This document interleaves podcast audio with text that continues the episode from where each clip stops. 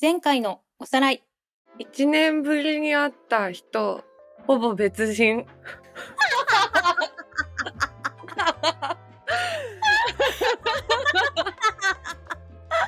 めっちゃ確かにな。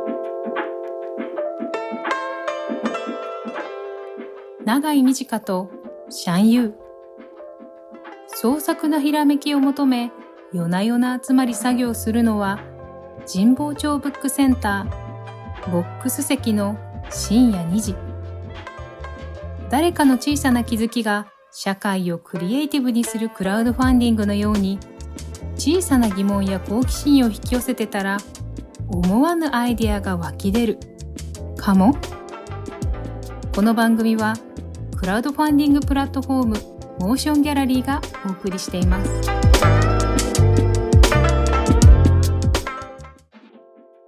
でもさ私さそれでさ今話して思い出したんだけどうん。 23年くらい前にまだ267にちょうどなんか同じ事務所の自分よりも全然年下の子とはいはい。同じ車で地方のフェスに一緒に行くみたいなことがあったの。おお、うんうんうん。でなんか多分事務所に所属している歴は向こうの方が全然長いんだけどうんうん。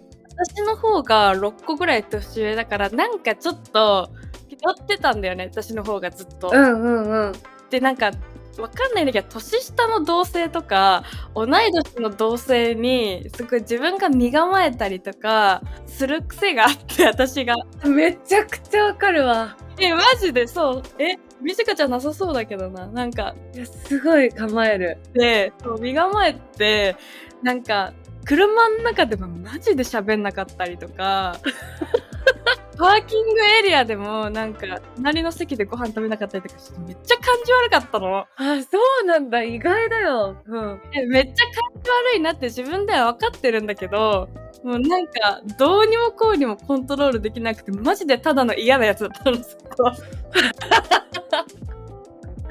うんでもそれがなんか本当1年くらい前とかに会社で会った時にまあ私すごい嫌なやつだと向こうが思ってるから絶対にうんうんうん。私が会社でなんか「あー久しぶり元気?」みたいな感じで言ったらすごい向こうが「えこいつこんな感じで喋りかけてくるんだな」っていう反応をされてあでも私はなんか2年ぐらいの時を経てすごい反省したのよ。 はいはいはい。そうね。めっちゃ恥ずかしいんだけどこれは。 その子もめっちゃ反省した可能性もあるよね。 確かに反省したのかもな。でもなんかわかんない。男とか女とかってあんま言いたくないんだけど、割と女の子は特有かもなともちょっとこれ思う。なんか。なんかあるよね。かましっていうか、そうそうそう。一発なんかね。そう、あ、興味ないんで、みたいな。あ、そうそうそう。あ、大丈夫なんでそういうの。みたいな。あるよね。本当に、なんだろうね。あれ、どうにかなんないのかなっていつも思うんだけ ど。なんとかしたいのにさ、オートで発動しちゃうじゃん、でもあれって。すっげえ困ってんな、私も。あれが搭載していることが。 うん。本当に嫌なんだけど、なんかなるよね。ねえ、なる。そっか、でも、シャンちゃんもそういうことあるの意外だわ。え、バリバリバリバリバリバリバリあるタイプ。ほんとうん。でもさ、だって初めて会った時、そのテニスコートのさ、コントのう稽古場で会った時、別にそんな感じじゃなかったよね。んうん。うん。そんな感じじゃなかった。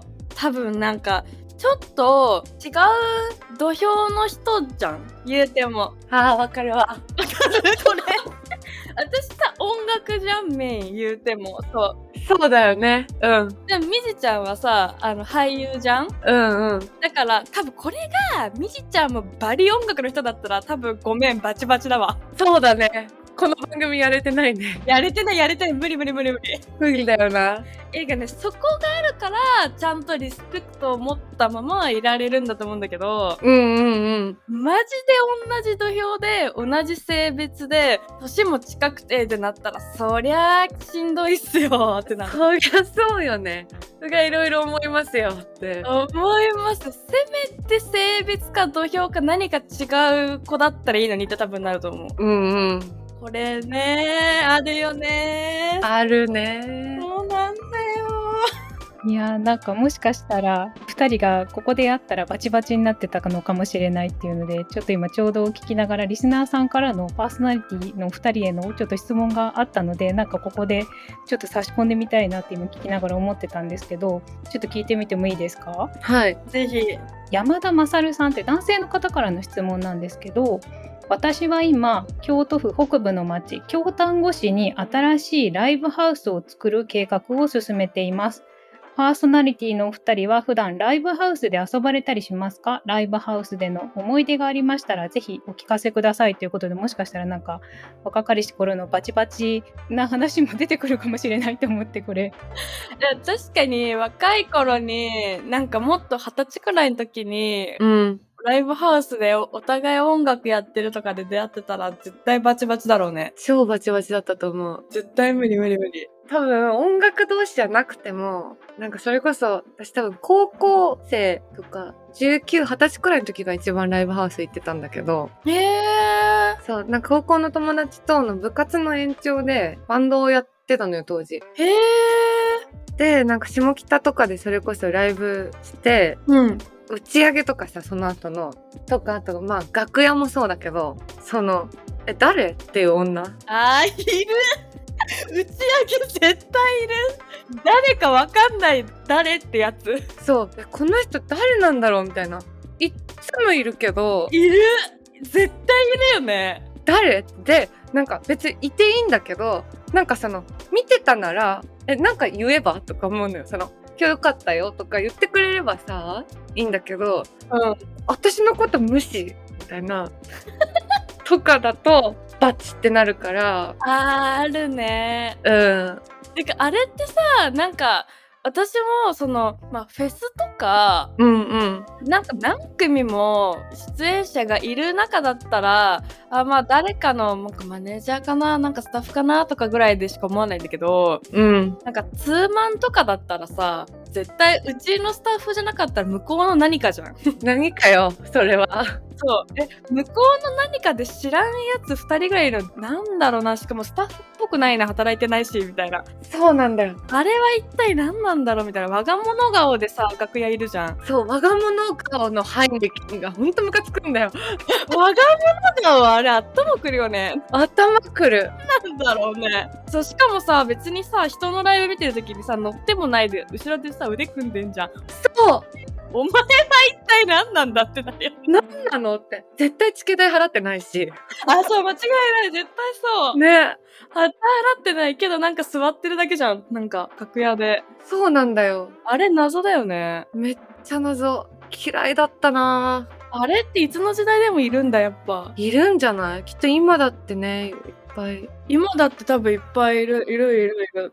でもそう、私なんか19、20歳の時ってライブハウス多分行ったことないから、そっかそっかうん、そうなん。私音楽始めるくらいの時に初めて行ったから、うんうんだからその時は多分ね、ライブハウスでなんか出会ったりとかはしてなかったんだろうなって思うんだけど、うん、そうなんだね。そんな10年ぐらい前とか全然いる存在なんだ、あれ。うん、めっちゃいたどうしようこんなバチバチな話になると思ってなかったんですけど。そうだ、 あの、山田さんの質問、まさかこんなお話になるとはと思ってライブハウスの思い出 ね。ねいやきっとでもこの新しいライブハウスでも起きますよ起きます、起きます。絶対に起きますよ絶対に起きますよ。つきものですよ、絶 対。うん、だから余計なゲストパスとか配んない方がいいであ、す。配んない方がいい。ちょっとじゃあ山田さんがどんなライブハウスを作るのかねがちょっと紹介した方がいいかなと思うので はい、そうですね。あら聞きたい聞きたい。こんな山田さんあの今モーションギャラリーでプロジェクトを実施しているプレゼンターさんなんですけどさっき質問にもあったんですけど京都府の京丹後市という場所で新しいライブハウスを作っているということでちなみに京丹後っていうのはあの京都の北の方で、えっと、海と山に挟まれたところなので、えっと、結構風光明媚な豊かな町だそうであの今回山田さんがえライブハウスを作る場所っていうのは結構意外な場所でなんと道の駅の中に作るそうなんですね。うーん。丹後王国っていう名前のあの西日本最大級の道の駅って言われてるところでちょっと地図でね単語王国って検索するとそのエリアに道の駅とホテルとフルーツ農園うん。とかも出てくるぐらいほんとすごい大規模な場所らしくてその中にちょうどあの今使われてなかった倉庫があったそうで山田さんは京丹後で音響屋さんやられてる方なんですけどなかなかバンド演奏とか電子楽器とかを使えるような大きな音を出して遊べる場所が少ないなっていうのをずっと感じてたそうでちょうどいいこの倉庫の場所を使ってライブハウスを若者たちもね使えるような場所を作りたいっていうことで今回京丹後トレイラーという名前のライブハウスを作る今プロジェクトを実施されています。へえ。いいなぁ単語王国今調べてみたけど思ってた道の駅と違う。なんかすごいよね。うん。え、お城あんじゃん。うん。え、すごい。なんとか村みたい。ね、ドイツ村うん。とか。うわ、でもめっちゃカニいるよ。でかい。え、どこそれ出てこない。え、でもなんかすごい思ってた道の駅ってもうちょっとなんかこじんまりとしてるイメージが勝手にあったんですけど、え、全然なんか遊園地みたい。いいな大きいですよね。ね、大きい、楽しそう、ここ。ぁうん。京丹後王国さんもすごくライブハウス作りに協力的でいらっしゃってホテルの宿泊券であるとか美味しいもの詰め合わせをあのリターンとして用意されてるみたいなのでへえ。うん遠くてね行けない人も京丹後王国をリターンで楽しめちゃうっていうような確かに。うん。良さそう。てかライブハウスいいけど普通になんかフェスとかやれそうイベント。確かにそうだよね。ねこんだけすごい楽しそうな場所だと。うん。これは争い起きないでほしいな何も。起きないでほしい。ねここまででも、なんか、開けてるしさ、場所も。気持ちよさそうだから。そうだね。地下とかじゃないからね。そう。うん。大丈夫かもね。ね大丈夫かも。家族連れが来れそうな場所になるかなとやっぱ開けてる場所にあるって重要ですね。 重要。あの、ヤギで基盤でもなくて。そうだねなんか青空が似合いそうな場所だもんね。ね。うん。これだったら、揉めません。うん大丈夫かも。揉めないね。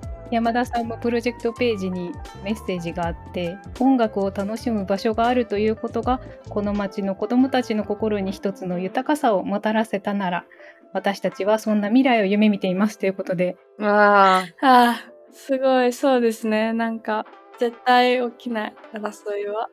新しい形のライブハウスができるのかなとうちらの知ってる汚いやつじゃない。うん、ジメジメした場所じゃない ね。ちなみにあのリターン他にもあってちょっと面白いのがプレゼンターの山田さん代表の山田さんはバンド活動をご自身でもやられててあのご自身と奥様がやられてるバンドの特別ライブあとあの娘さんのアーティストをやられてるのでちょっと家族がそれぞれ出演するようなあのライブもリターンにあったりしてへえ、すごい。ね素敵ですよね家族で音楽をやれるって。うん良さそそういうのもあったりしてあの目標金額音響であるとか楽器のグレードアップに使われるっていうことであの80万円目標なんですけど今もう160万近くまであの収録当時ではう。うおん。行ってるので、まあ、あのすごくねこの場所を求めている人が京丹後の町にもたくさん、まあ、その周辺の町にもいらっしゃるのかなっていうことで今後楽しみだなと思っていますそんな今回ね質問をいただいた山田さんが代表を務める京丹後トレイラーのプロジェクトは、えー来月11月10日までということなので、えー概要欄にプロジェクトの URL 貼っておきますので気になった方はぜひプロジェクトページをチェックしてもらえたらなと思っています。番組では皆さんからの投稿をお待ちしています。ぜひハッシュタグボックス席の深夜2時をつけて SNS 投稿お願いします。番組概要欄には皆さんの気になることやパーソナリティに聞いてみたいこと、番組への感想を送ってもらう投稿フォームの URL も貼ってあります。投稿お待ちしています。また番組のオンラインコミュニティもしもし文化センターでは引き続き会員限定 SNS にて通称「もしもしーずと呼ばれるリスナー会員の皆さんと番組クルーで番組の感想や気になるトピックについてシェアしていますここだけで楽しめるスピンオフトークやコンテンツ盛りだくさんですもしもし文化センターへは番組概要欄に貼ってある URL からアクセスできます皆さんのご参加お待ちしてます